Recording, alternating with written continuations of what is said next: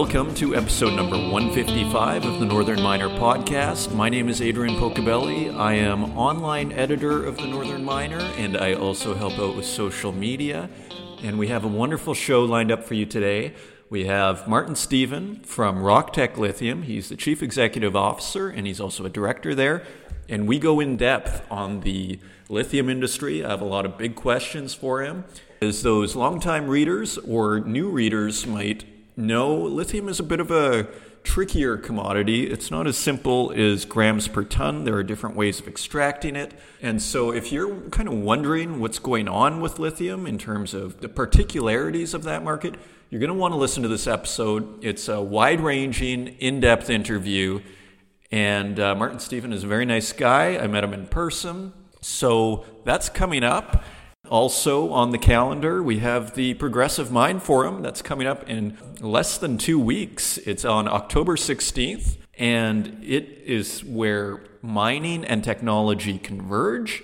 And so, if you are in the tech space and you have been curious about what's going on in mining, or if you're in the mining space and you're trying to figure out what tech can be used to improve your business, this is the kind of conference that you want to attend. It's in downtown Toronto at the beautiful Mars Discovery District. If you would like to attend, simply go to northernminer.com slash PMF 2019 and click on the Register Your Interest button. Also, we have big stories in the palladium space coming up, metal prices, and more. If you want to find us online, go to northernminer.com or you can find us on Twitter at Northern Miner on Instagram, where we're posting some great pictures from our archive at The Northern Miner, and on Facebook, LinkedIn, and YouTube.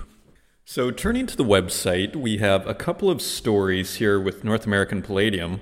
Palladium is taking center stage here. Implats just announced yesterday on, so today is uh, October 8th. So on October 7th, uh, Implats announced that they've struck a friendly deal to buy Canadian pure play palladium producer North American Palladium in an all cash transaction valued at a billion dollars. So the proposed takeover gives Implats the Lac des Îles palladium mine located 100 kilometers northwest of Thunder Bay, Ontario, which is Implats' first PGM operation outside of South Africa and Zimbabwe.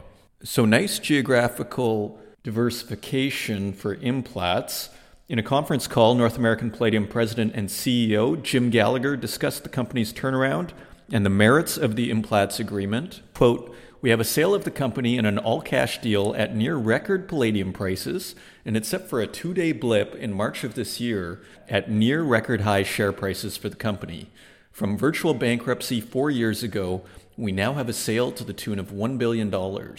The company has been described recently by two separate analysts that cover us as the best free cash flow operation in their coverage universe. So Gallagher is pointing out that Brookfield Business Partners originally got involved with North American Palladium back in 2013 when it was in financial trouble after a mine expansion that went bad. Gallagher continues In May of that year, the company had tapped out all its financial resources, tapped out the equity market, and was on the brink of insolvency. Brookfield Asset Management stepped in at that point in time and made an initial investment of US $130 million as a loan debt facility. So Brookfield steps in, loans North American Palladium $130 million, but by mid 2015, with palladium prices weakening, and North American Palladium posting a string of financial losses, the company tripped some financial covenants and was forced to recapitalize its loan agreement with Brookfield that saw the lender convert its debt into equity and become a 91% shareholder. As the saying goes, timing is everything. This is what happens when you run out of money is all of a sudden financial asset management company comes in and lends you a bunch of money, and if you can't pay that back, all of a sudden they practically own your business. It doesn't sound like the North American Palladium guys are that sad because at the end of the day, they were facing a bankruptcy. So when it's curtains uh, in 2013, 2014, 2015, and you're back to life, and here you still, you know, there, there's still 9% of this company that is not owned by Brookfield. And so, yeah, and it sounds like it's firing on all cylinders. So, I mean, at least they got the company back on its feet. So that's where it is. So, management sounds happy. I'm sure Brookfield's happy of turning that around. And they're selling it at a, you know, at a very good time in the palladium market. You have to wonder, I mean, sometimes these big acquisitions are the signs of bubble like activity. Speaking of acquisitions, only a few days earlier, North American Palladium acquired 51% of the Sunday Lake PGM project, which is near its Lac des Îles mine. So in, in Ontario, there was another project, the Sunday Lake PGM project. And what's kind of weird about this is Sunday Lake is owned by Impala Platinum Holdings, in other words, Implats, and project generator Transition Metals. North American Palladium had completed its stage one option terms, vesting a 51% interest by spending $1.5 million on exploration and making payments of $675,000 to major PGM producer Implats and $75,000 to Transition Metals, which now hold 24% and 25% respectively.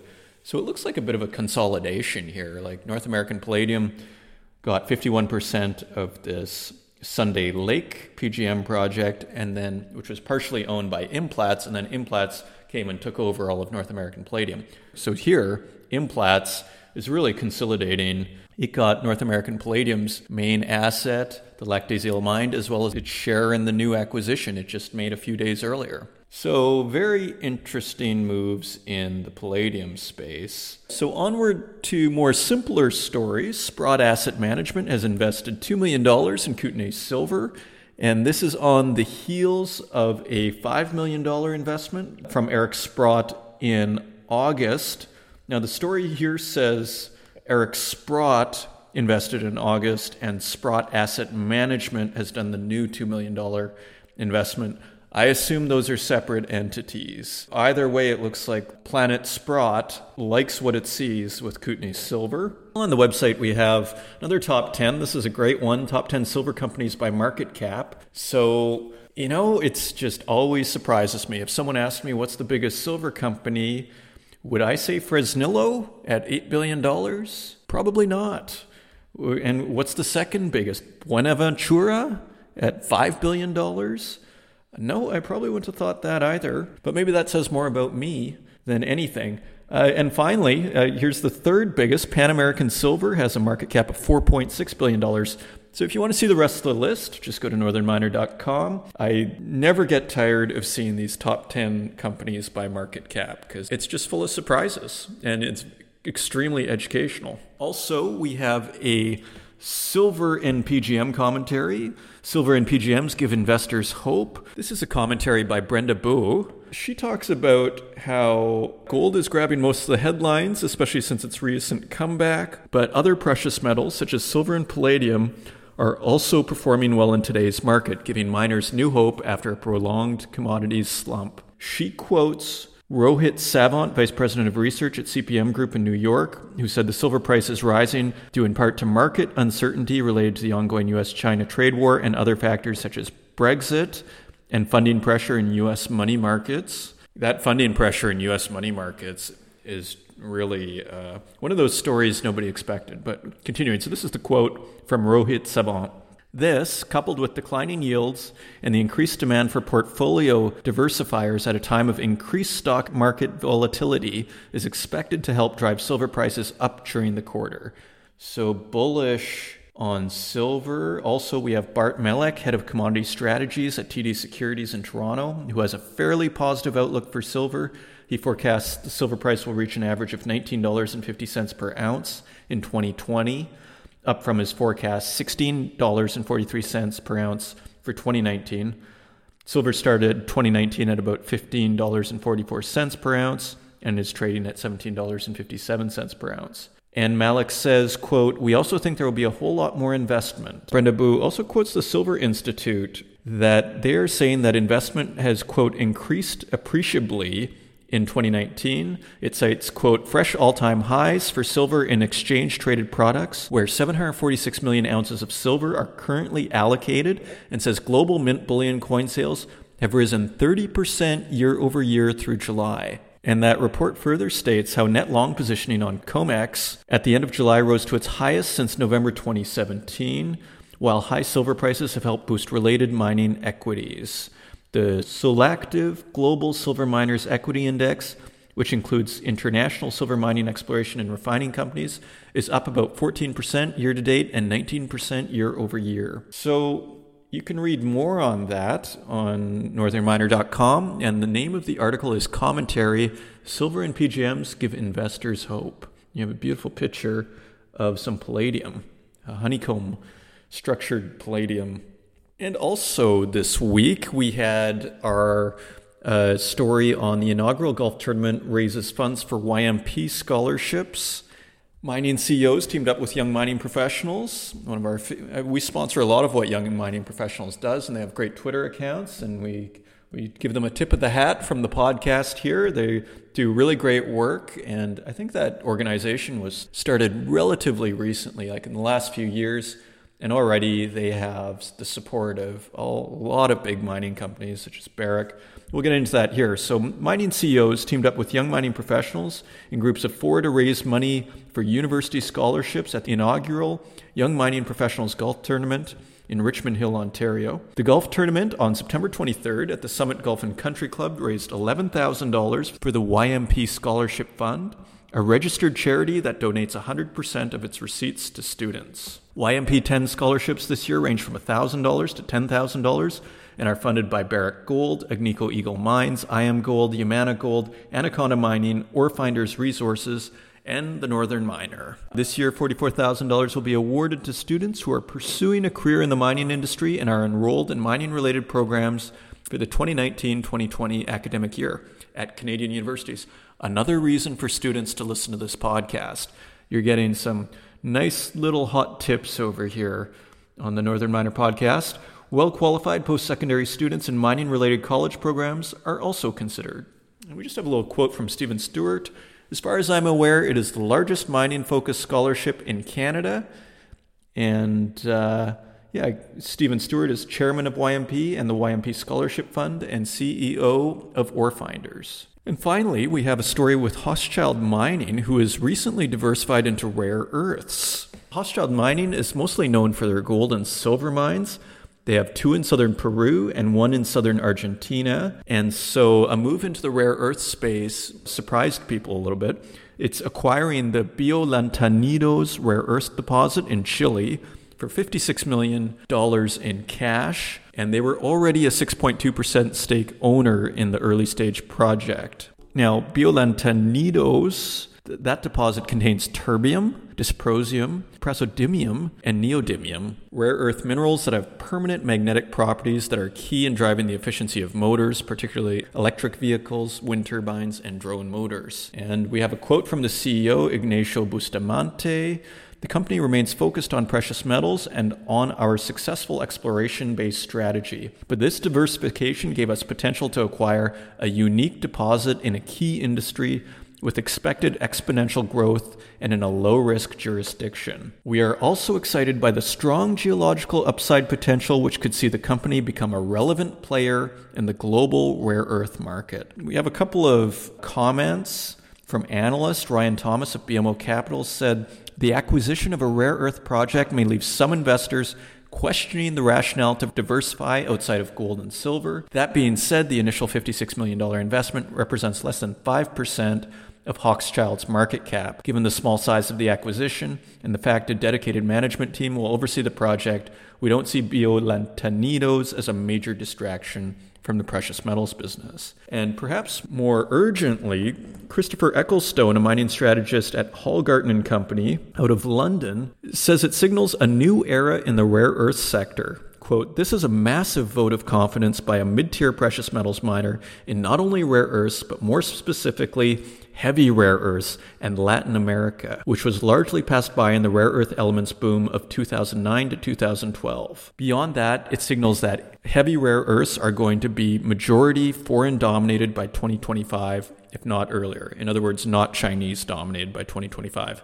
It's the start of an era and the end of an era. Ecclestone continues China is facing an increasing shortage of heavy rare earth, as is the West. Some chatter suggests that China is now a net importer of heavy rare earths. I guess don't discount rare earths yet. I mean, rare earths have probably been the most unpopular investment of the last five or six years, maybe next to graphite. So perhaps this is the beginning of a turnaround.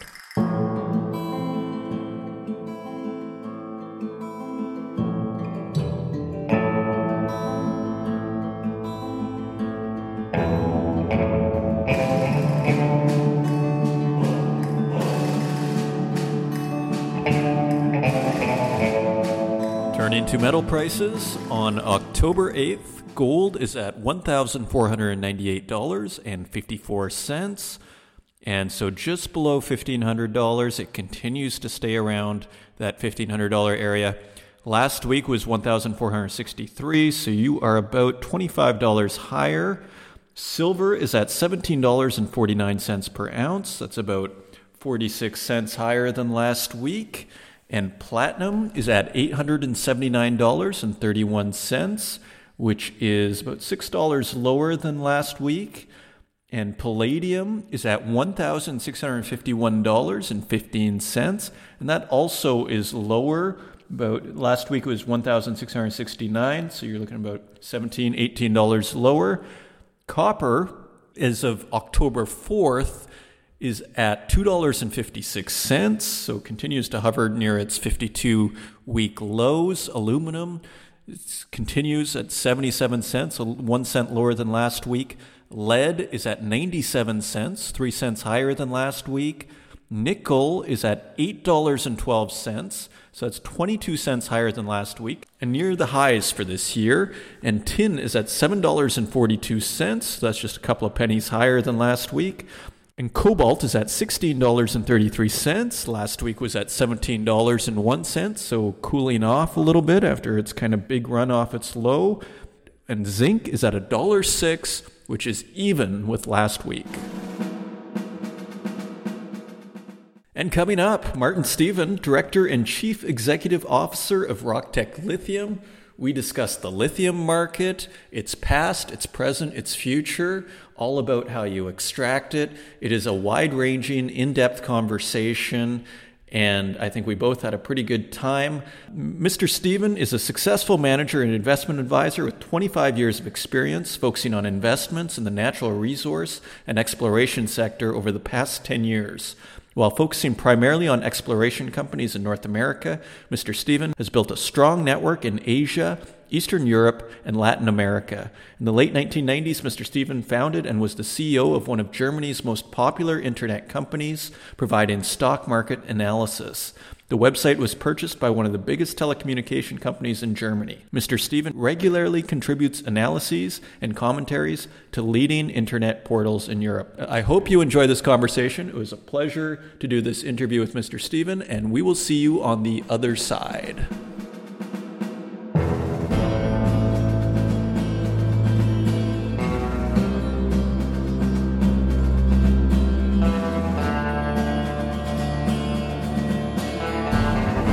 So, joining me today is Martin Stephan. He's the director and CEO of Rock Tech Lithium, and he's joining me in studio. And so, Martin, tell me about yourself. How did you get involved in mining? I see on the website here, the Rock Tech Lithium website, you were involved in the internet. Uh, you're from Germany, is that correct? And tell, tell me about yourself. Yeah, I'm from Germany. I'm, uh, I'm a stock market guy, if you want to I worked at the Berlin Stock Exchange before German reunification. I'm doing my investments since 35 years by myself. Yeah, cool. And um, I'm a commodity guy to some extent. Uh, always was interested in commodities, not especially lithium, to be honest, more other metals. Okay, very interesting. And so you got started in the, do you say the Berlin Stock Exchange? So that no longer exists, right? You're right. The Berlin Stock Exchange officially still exists. Oh, it does. So, it does. as does the Munich Stock Exchange, Düsseldorf Stock Exchange, Hamburg Stock Exchange. Huh? But of course, uh, they they have lost their yeah the reason to exist. To be honest, Berlin officially never was a part of West Germany. So the banks we had in Berlin, they had their own capital to invest in the market. So Berlin was quite a nice little stock exchange. A lot of West Berlin companies where a lot of movement in these shares were. Mm-hmm. So Berlin was always maybe different to, to Düsseldorf or Hamburg or whatever. Or Frankfurt. Always, I mean, isn't the main Frank, one Frankfurt? Frankfurt was always the main exchange. Okay. But the next one, to some extent, was Berlin because uh, these banks had their own portfolio working in Berlin. After reunification, it was all put together under Frankfurt jurisdiction, and the necessity to have Berlin as a place to trade these shares was gone. That's okay. was the end, to some extent, to the Berlin Stock Exchange. Very interesting. And I notice your your stock is listed both in uh, Toronto and the Venture Exchange, I believe, and in Frankfurt, right? Not only in Frankfurt, um, and on all these exchanges, we have uh, You're Australian, uh, in, London. In, in, in, no, no, but all the German exchanges. Oh, we, are, we, are, we are traded in Munich, we are traded in Stuttgart, oh, interesting. and we are traded in, in Berlin again, uh-huh. and not at the Berlin Stock Exchange, but at TradeGate. Okay. Which is a new computer exchange, which is really fascinating Deutsche Börse has a part of it, not okay. to be left behind. They're the most volumes traded in Frankfurt and in, in TradeGate. Okay, excellent, excellent. And now, how did you become involved in the lithium space? You said you came out of precious metals and commodities uh, as part of uh, the Berlin Stock Exchange and being an investor, part of the German sort of financial community. How did you end up with the Rock Tech? I, I, I tried to keep this. Uh, yeah, in short, if you can. Absolutely. Because I had not always only worked being a private investor and um, investing in commodity stuff. I worked for a German television company between 1994 and 98 which still exists. It's NTV, the, the news oh, yeah. station. Sure. Uh, a lot of people have it on their screen. Yeah. And um, they have these information about stocks and bonds and all this kind of stuff. I worked there at the um, uh, the business channel, Telebörse, and I ran into some interesting guys. Still, some of them are still my, my best friends I have today. And one of these guys was Dirk Harbecke. And in 1998, Dirk and I and uh, some other guys decided to uh, move to the internet and get stock market information out of the television thing and radio thing to the internet. Mm-hmm. We were not the first one doing this, but we had the best ideas. So when we started 1998 in September, it only took 18 months that we were taken over. At least partly we were taken over by United Internet.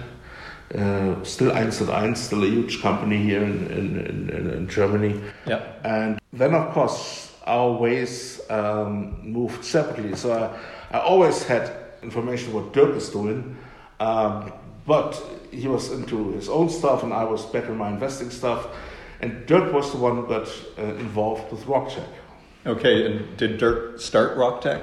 No, Dirk um, was addressed by a geologist by coincidence that this company Rock Tech has some financial problems, mm-hmm. but it has a huge or very interesting lithium project Mm-hmm. And uh, if Dirk would like to be involved in this by financing the, the company and uh, give it a next shot. And, and what year was this?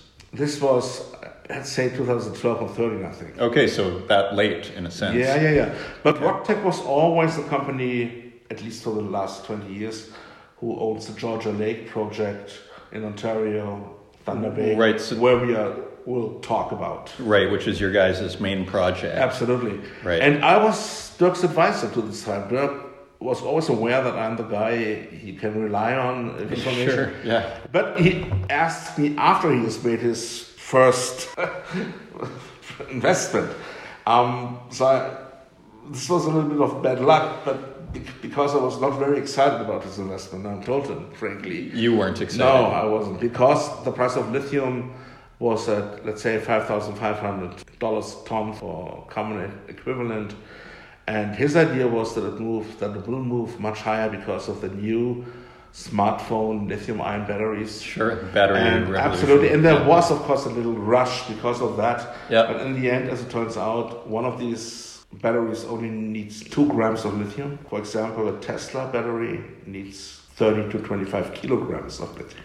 Interesting. Now there was a big run like in the stocks, isn't that right around Yeah, it 2012, was. 2013? It- absolutely. It was, It was like a- when not much was happening as Yeah. far as or at least like in graphite and lithium Absolutely. took off and it was like Yeah. the, the one thing nobody had, you know, yeah, invested This in. is because of the cathode side of the batteries, Yeah. which are using uh, cobalt and um, lithium and, and nickel. Right, And on right. the other side, you, you, you need graphite. So, would you say the launch of Tesla was a turning point then uh, for the lithium industry? Yeah, to, uh, and to, to a huge magnitude because to some extent, by building their own batteries, um, the demand was really there from one second to another. When the Gigafactory was, was, was built, it was clear that the demand will come up. Yep. Tesla um, made it together, or made the decision together with Panasonic out of Japan to build these batteries. So even today, Panasonic is the the unit which produces the battery cells. For for Tesla. yeah, in the Gigafactory. Huh. So that's their joint venture. Yeah. Um, Interesting. and of course, Tesla moving to the market finally get the implication that all the other car makers were forced to, at least to some extent, to go ahead to electric cars too. Then Right, If I mean- Tesla would be successful, Then they would have um, the whole market to themselves, so they, had to they, go for it. They would have had three or four or five years an advantage, Yeah. which could be a lot. Yeah. Um, so all these other companies, especially Toyota and the German ones, uh, had no other choice than to go a little bit electric. Yep. And the Chinese were really, in the end, the uh, the ones who are making the difference because they have another reason for uh, using um, electric cars. For Tesla, it was always being hip, being modern, being new, being trendy. The polluting stuff for the environment for the US guys is not as important uh, than, let's say, in, in, in Europe or in, in China. In China, it was a necessity to, to stop pollution. Yeah, the scale of the amount of electric people. Cars. So this was yeah. the reason why the the, uh, the state, the, the, the federal government, got involved so heavily in this, Right. It an- forcing their own companies to go electric. Yeah. And in, in Germany, which is funny, the, the reason why people in Germany really now love electric cars is we would like to be ecological friendly. Our footprint is too big. We would like to be better persons. We feel better. This is a point of, of German pride. To they want to. Germany wants to be an, it's- a it's- good environmental citizen. Absolutely, and right? it's spreading through Europe. This time it's spreading. Sometimes Right. Germans have their own stupid ideas uh, and are isolated with that, Yeah. and that's good. Yeah. But sometimes the German mindset, which is easily spreading into Austria and Swiss because same language, is now spreading into into France, uh, Scandinavia, of course. Norway is a huge area for electric cars. Netherlands. So this is really spreading. It's like a cancer it would be negative, but or it's negative word, but it is like a cancer. It's viral. Yeah. it's, it's, uh, it's a viral thing, and it, it and even in, in, in, in today's days, it's, uh, it's it's a huge change what people see when it comes to the future of European cars. Okay, so very interesting. So the that was a game changer for the market. And so where do you see it today in 2019? Where is the lithium market? Uh, what is the situation as far as you can tell? China has come on board. The world seems more ready for electric vehicles. It's not 2012, 2013 anymore. Where are we now in the lithium space? We are in a very, very extraordinary situation that what will happen to the lithium market has nothing to do with is in this moment. Because what will come to the market beginning in the next three to four months and spreading to 2020, 21, 22 by huge rates of improvement is now in this moment a dead market for the lithium metal because of oversupply of hard rock spodumene concentrate in China because their converters are converting whatever they can, but China is, uh, China is lagging in building new converters. And the Australians were very successful in providing. We had a um, story on that recently. absolutely. How Australia has been sort of taking some of the market from Chile. I- I think. Absolutely, it's a great, uh, really a great job what these Australian company were, were, were able to do. Uh, so much hard rock lithium coming out of companies like Pilbara or, or others, and you know, hard rock lithium to some extent is the better way to go for battery cells, as it turns out in this moment. And, and uh, The- let- can you help us out on that hard rock lithium without going too into depth? But we have a lot of students that listen to this podcast. I think a lot of adults would be, or uh, There, or there are two sources uh, out of professionals. for, for lithium. Yeah, thank the you. main source, of course, are these huge brine deposits. Normally, these, these in- lakes, uh, these lakes and the at, uh, at the Atacama in Chile, Desert, Ar- Argentina. to some extent Argentina. Yeah. Um, in theory, in Bolivia, what will not work in the next ten years, I can assure you this. okay, There's lots of speculation about this. It will not work. I'll, I'll tell my, my girlfriend is Bolivian. I'll, I'll be sure. Yeah, let her know. Uh, but uh, these are uh, the biggest companies in the world. Um, are the companies who have access to this Chilean uh, brine deposit in the desert. Okay, so and this is is it called soft rock lithium or just No, brine? no, this is this is Brine? brine salar Right. production. In the end, it's a salt. What they do is um, they they use these salt seas Mm-hmm. and stretching up the first Layer, layer, yeah. of these kind of salt, and then there's the evaporation process, Yep. which takes 18 months. And the good thing in Chile is, in this area, there's no rain. So there's absolutely no rain. Not a little bit of rain, there's no rain. Okay. So it- it's always 18 months, and then you can use this kind of chloride yeah. and put it into, by a process, of course, by a chemical process, into um, carbonate.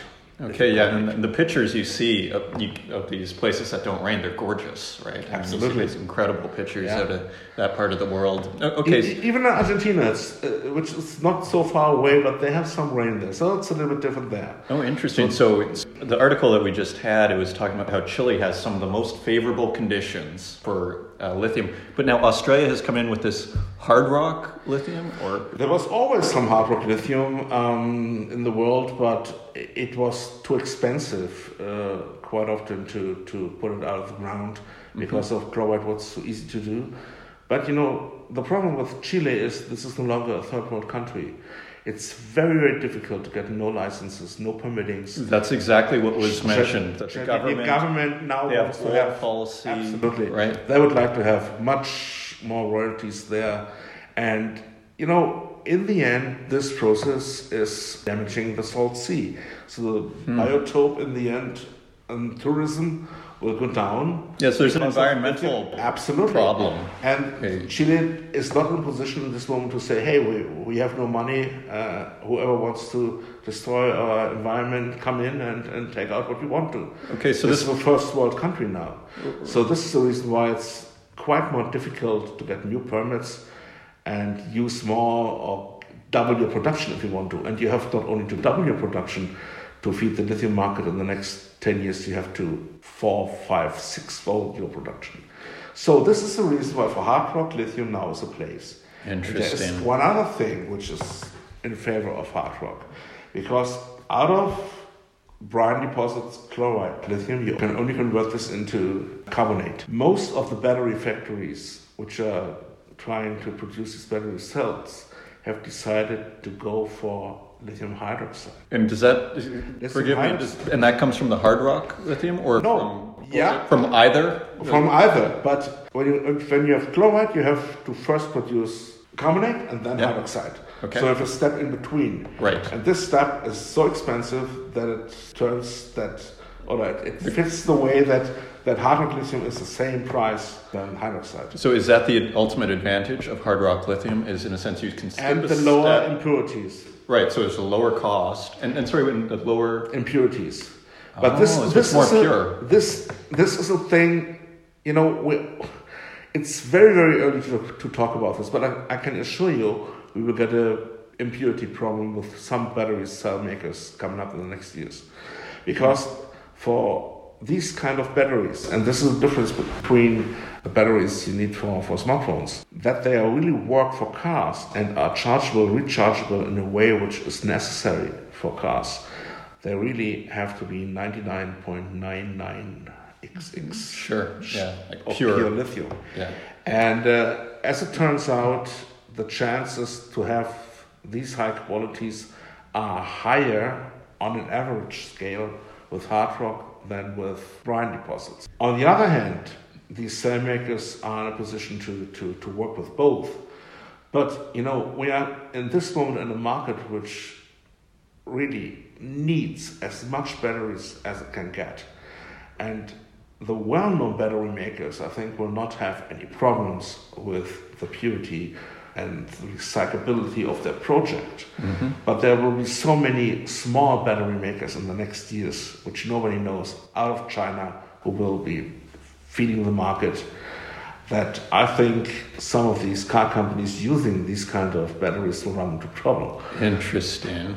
Okay, so speaking of China, then, and, and so where is the market now, as far as you see it? Uh, like uh, Germany had the Volkswagen scandal. It sounds like they're going into electric cars. Like, uh, so is do you see demand picking up? I mean, that seems to be like Yeah. the, the obvious sort of trajectory here. But how do you see things now in the lithium market? Like, where are we? Sunday was the last day of the International Automobile Conference in Frankfurt, the, the international stuff, where you, maybe the most important of these conferences, where all companies are and people are always exciting, especially in Germany, about these new cars. Sure.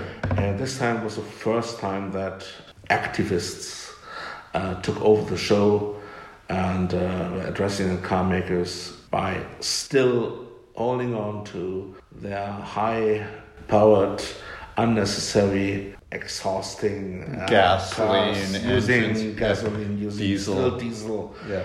And you know, even the Greta Thunberg and her little speech in Yeah. yeah. in in at the United Nations.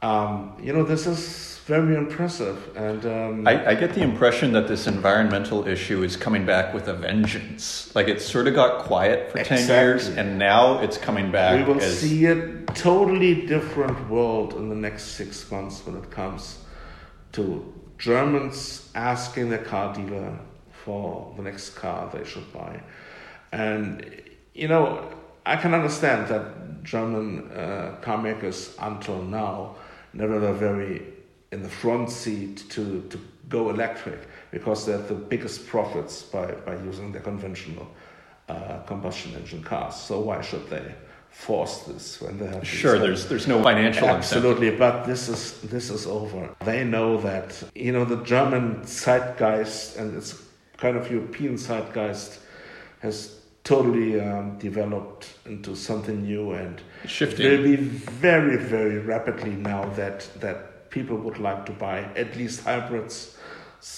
some of them even full electric cars. Especially VW will provide the market with a lot of these cars. Uh, BMW officially is um, uh, not going in this direction or is more careful.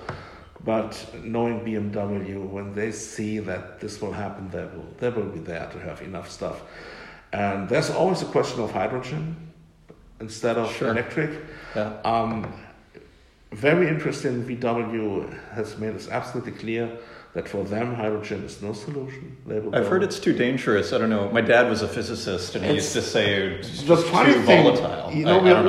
we're, we're always learning. The danger thing, I think, is made up, to be honest. But as it turns out, hydrogen, when you use hydrogen, which comes out of technical processes, when it's a kind of waste or byproduct, Yeah. has more dangerous stuff in it, like carbon dioxide or other stuff, which is not climate friendly Oh, interesting. than, than gasoline. So hmm. when So we're it talking about hydrogen, we're talking about this perfectly made hydrogen out of factories. Sure. And this hydrogen Yeah. is more expensive, even in Germany, to fit a ba- fit a car than, Right. than, than the normal stuff from your plug-in. So these smart batteries, these lithium-based, nickel, uh, Yeah. based batteries There- are there- will be- cobalt. We will see hydrogen um, as, as as huge things for bigger vehicles. Yeah. And we will see it in Japan because they have an infrastructure for this 2020 Tokyo Olympic Games will be a huge show for hydrogen. Oh, hydrogen. Yeah, yeah. The. Japanese will uh, put everything on hydrogen, which is uh, putting people to the stadium, putting Uh-huh. the uh, the athletes to these things.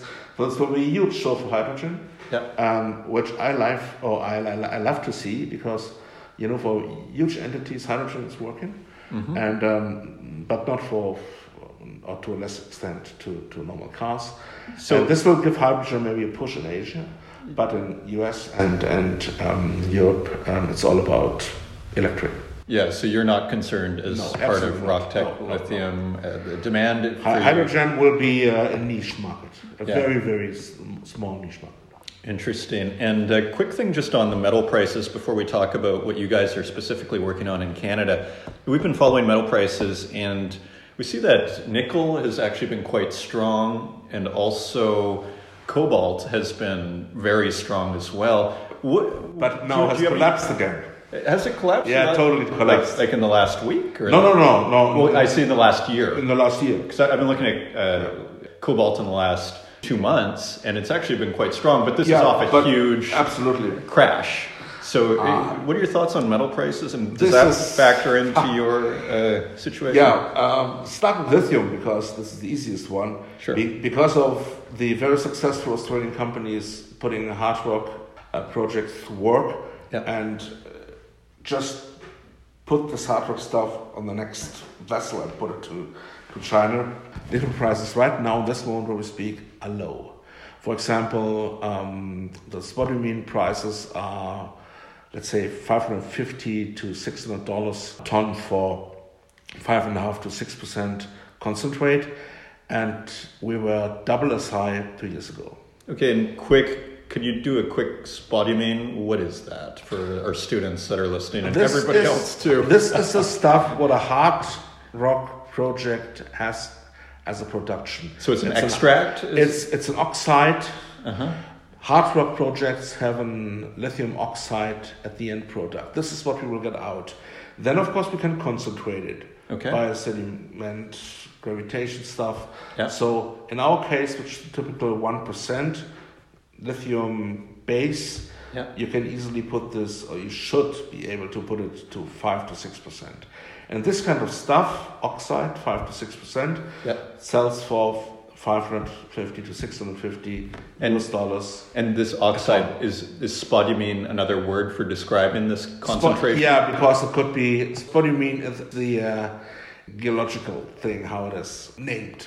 Sure. Okay. Most of spodumene, you got mica, you got maybe uh, clay stuff, but spodumene is, is, is the stuff um, O- for hard rock uh, Okay, companies. And excellent. And just a quick little question that I want to go back to this metal price issue. And so the brines, the Salazars in Chile, do, can they create spodumene or No, they don't have. So it's only a product, as Yeah, you yeah. say, of the hard rock Mhm. lithium uh, mining. And this is the stuff which goes out of Australia because they don't have no uh, salars, they only have hard rock. Right. And Uh, so who needs spodumene? Do you need spodumene in car batteries? Like who, who uses, or, or is it just a You way can both, of getting you lithium? can use the chloride From out the of Salazar? salars, and you can Salars, use yeah. the spodumene. Both you can use. They're both usable. You exactly. They have to be converted into stuff these battery cell makers need. okay. Both have to be converted. So both- which is a huge chemical process. Sure. For this, you need plants which are costing 100, 200, 300 million dollars. Yeah. And then your product, which you finally get out of feeding chloride or spodumene, Yeah. is carbonate or hydroxide, depending on which company wants what. It would depend on what your goal Exactly. is what, What sure. your goal is, and the reason why hydroxide is in, it's, it's in higher demand right now than carbonate is that it's working with higher temperatures, and higher temperatures are. I'm not a chemist guy, but what, I've- what I understand is it's better for these impurity things we, we talk about. Oh, interesting. So it all Um, circles Yeah, it all fits in the end. When you got involved in lithium, you really have to understand to some extent the uh, the chemical process It- because it's very not much only so. mi- it's not only mining. Same if you want to a little bit like rare earth, you have to understand what these little things in the end What they're being used what for, they're used for, and they're you- you- if you processing. heavy rare earths or and here you have to understand the chemical process. Interesting. This is there's not enough lithium there to feed in the end these battery cell makers. Absolutely, there it will never be enough. But in this moment, there is because we have a bottleneck at the converter stuff. The next Chinese converters will go into operation in three to nine months. Okay. And these huge gigafactories, which will do their own converting to some extent, will be fully built in the next one to two years. So the demand really will explode in the next time frame of let's say six to six months to three years. And there are still more battery factories being built. And they're still not making a decision by these car makers if battery cell making is an original process the car maker should do, or is it only a product which I will buy on the open market? Sure. Tesla gave already the answer for them. It's part of the company. They have their own cell making in the company. No, Um, but you were saying Panasonic does. Yeah, but it, but it's, a JV. It's it's part of Absolutely, it's only working there. It- yeah, Exactly. It's, it's, it's their initiative. Yeah, because Tesla was not in a position to, to do it. sure they didn't have the expertise. Absolutely, in comes expertise. Panasonic of all things. And and uh, Daimler Benz always decided we don't want to have something to do with that. This is not our business. We buy the cells. Sure. And BMW, same thing.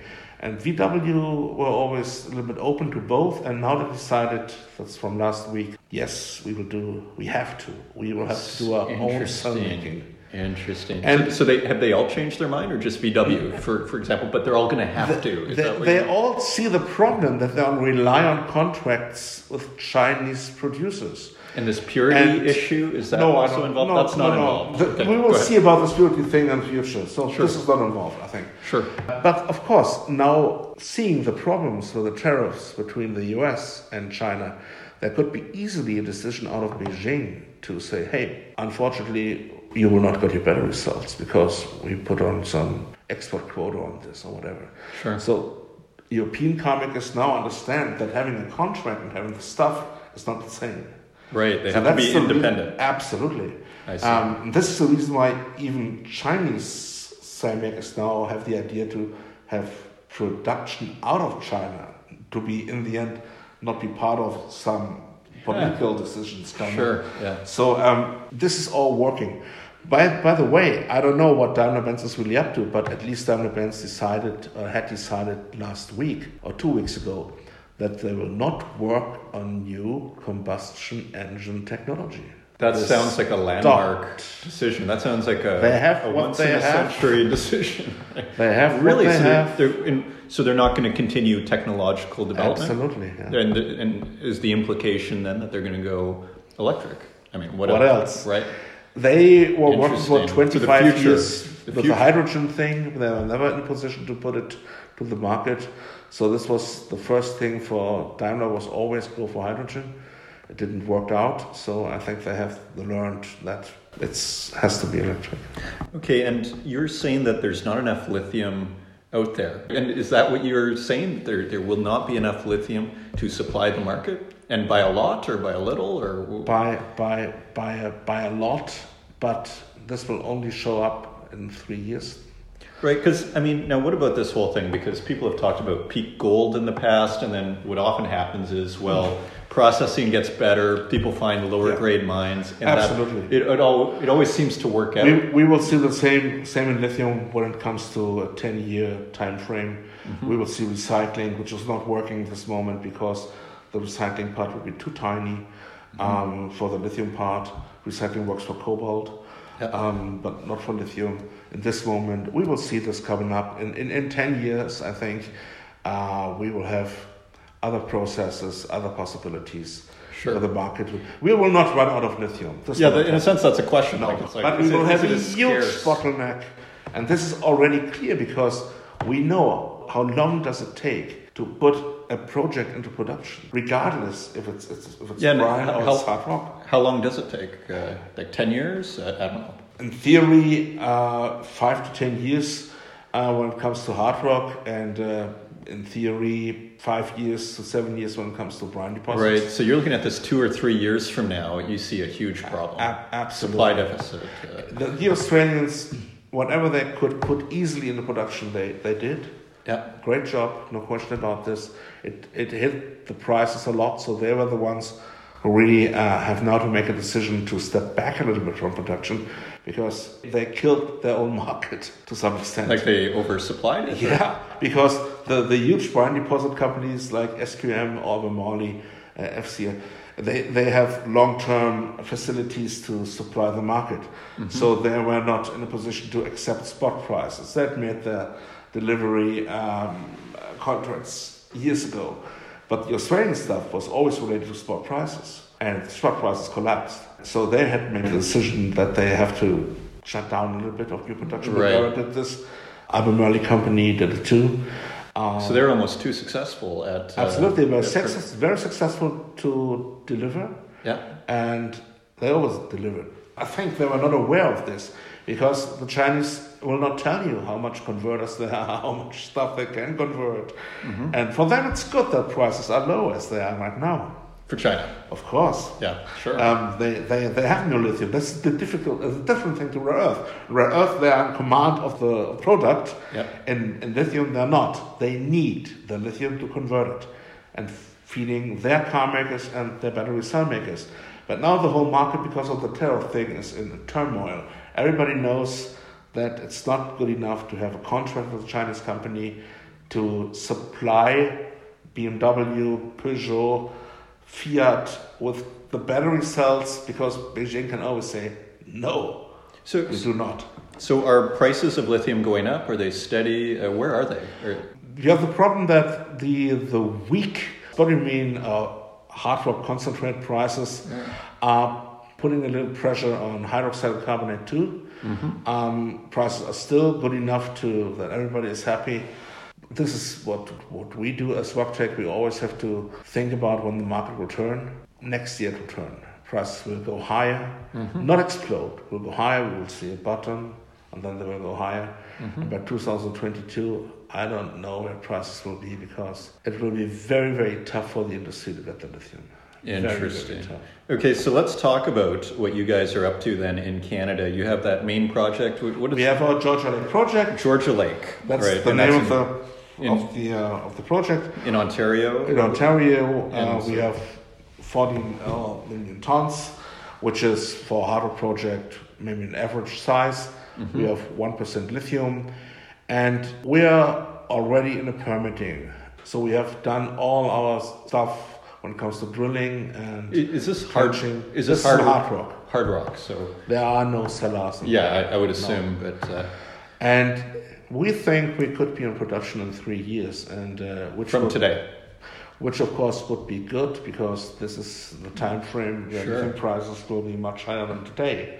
But of course, what we do in this moment is all this permitting stuff. And how are you finding the permitting process? Are you It happy takes, with it? it, it takes time and money. You know exactly what you will get. You have to use people from the area. But Thunder Bay is a mining district. This is very Sure. easy. The First Nations we have to work with, they're helping us. It's good to have them. They're They- experts in They're the really land. experts in mining and this kind of stuff, and they love the project. They they like Rock Tech, and they like to see that something's happening there. So they're really helping us out. It's it's, it's great to have them. Have you created like a formal agreement with them, or how does that work? Uh, or is it Um, just basically an informal partnership? You May- maybe- hire the. I don't Yeah, yeah, we, we, we, we, we hire them and uh, we always do. I think we don't have a formal agreement with them. The only thing what they would like to, to, to have is to be involved in the process. Right, and you guys are more than happy to Exactly. involve. So, and we need people on the ground there. So Yeah. whenever we do drilling or trenching, um, they're part of it. Yeah. Um, and, and now we have to care about tests for water, water pollution, what kind of wildlife is crossing our Yeah, so- area, these things. This is all done by local people, not, not only, of course, only to some extent First Nations, but even these companies are working with them. So Sure. Okay. yeah, for them, it's it's um, they're experts in, in, in this area, which is good. Yeah, no, excellent. And so this is the main focus of the project. Is and and so Georgia Lake is this the main focus of the company? Absolutely, it's the only focus we have at this moment. Right. Because And, and is there um, any infrastructure issues? Like tell me tell me a bit more about the project This- itself. Is it- This is a good thing about the Georgia Lake project. There's no lack of infrastructure. We have everything we need. We have streets close by or even in the project. We have energy there. It's close to Thunder Bay, you said? Yeah. Like how far? To Thunder Bay, it's 150 kilometers. Okay, so an hour and a half drive. Absolutely. Yeah. And people living there, so we don't have to work with a camp. People come and go and Mhm. go to their home areas where they live. Yeah. And there, we have only That's a big deal. We have a railroad there, which we uh, which we could use when it comes to shipping the stuff.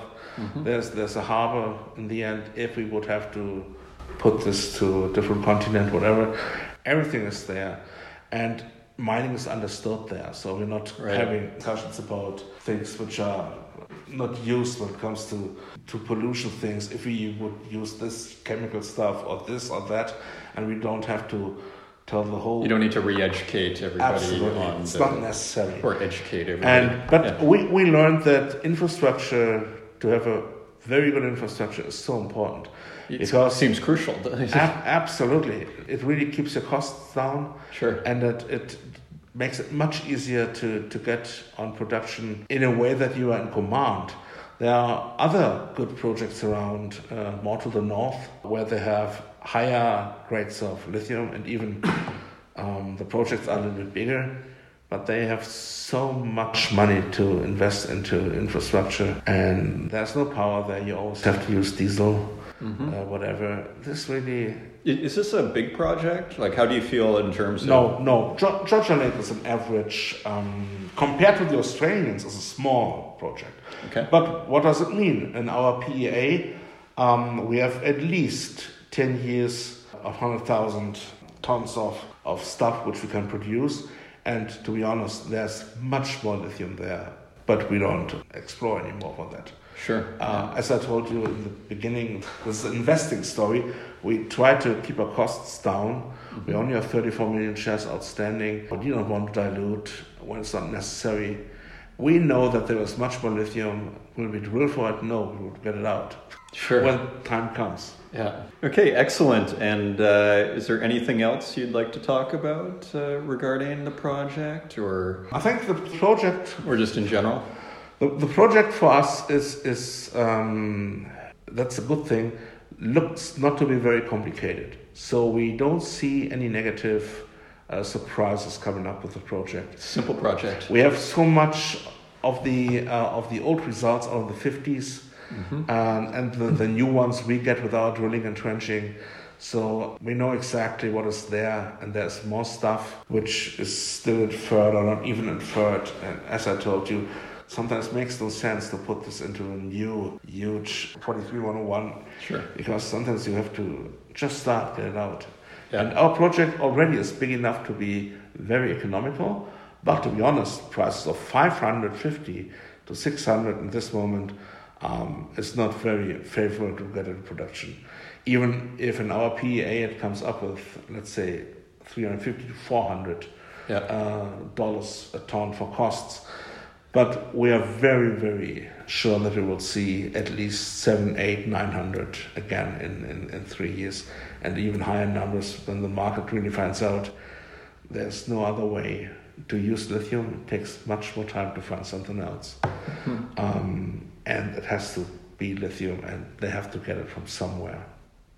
Okay, and my final question is, and, and what is the end game here? Is it to build the mine yourself, or is it uh, you create a great project and someone helps you in out? a, in, a, in, a, in a perfect world from our side of view would be a takeover when we have the company a little more into the mining goal building a mind that someone will knock on our door and say hey this is far enough from now on we take over Sure. there are other projects in the area we could consolidate maybe to even make it a bigger project or a district of lithium Sure. so this is all in the cards. It's all possible. It was never done. Um, I think Ontario would like the idea. close to us is uh, General Motors and Ford, uh, Michigan. So this is, they are aware of us. They Okay. they know about Rock Tech. Okay, excellent. Well, thanks, Martin, for joining me today. It was a fascinating discussion on lithium. And uh, yeah, we'll look forward to hearing from you in the future. It was a pleasure to be here.